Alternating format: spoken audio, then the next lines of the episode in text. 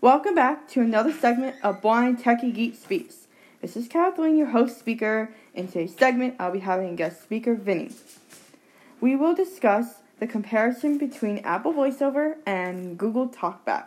So, let's compare them. So the difference between VoiceOver and Google TalkBack is VoiceOver is the Apple version of the screen reader that you would either see on Mac, um, even iOS, especially, most important of all, the Watch OS software. Um, Google um, TalkBack is a screen reader for Android. So if you have a Google Pixel or one of the newer Android phones, it is awesome because is one of the things that I got to check out previously. It, anywho's, it's I Okay, so um, my question is when you use the Google TalkBack, um, does it work good with the Android phone? Um, okay, it gets a little bit finicky. Oh, That's one thing. It gets a little bit finicky, and if you if it does get a little bit finicky, this is one of the problems that you have to encounter yourself. do some apps work good with um, TalkBack or they work better with VoiceOver?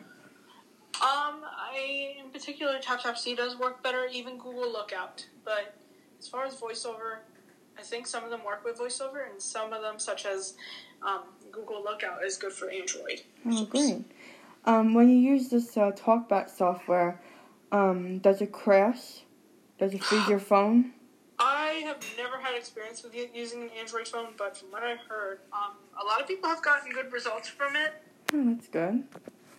And what did people say? That the gestures are similar to VoiceOver, basically. Mhm. Double tap gestures, you know, if you think about that. With phones without a home button, is the TalkBack easier or is it harder? It's hard. Oh. Android doesn't specifically use home buttons. And with Apple VoiceOver, when you make a FaceTime call, does it still freeze people's phones or they fix that bug? Okay, it used to do that. It's not like that anymore. Okay. And uh, with uh, Google TalkBack, did it do the same thing or no? Not exactly, because FaceTime isn't available with Google, um, Oh, uh, with Google softwares and devices. okay. Um, is it good for the blind or? It could be, but it depends. But usually, Apple is much better for people who are blind or visually impaired. Even with uh, voice assistant, same way. Okay. And uh, what is your opinion on Google TalkBack and It's difficult Apple VoiceOver? Um, Google TalkBack is a little bit difficult to use versus VoiceOver. It's pretty easy. Oh, that's good. Um, so that's it. Don't forget to tune in for more segments. Have a great week.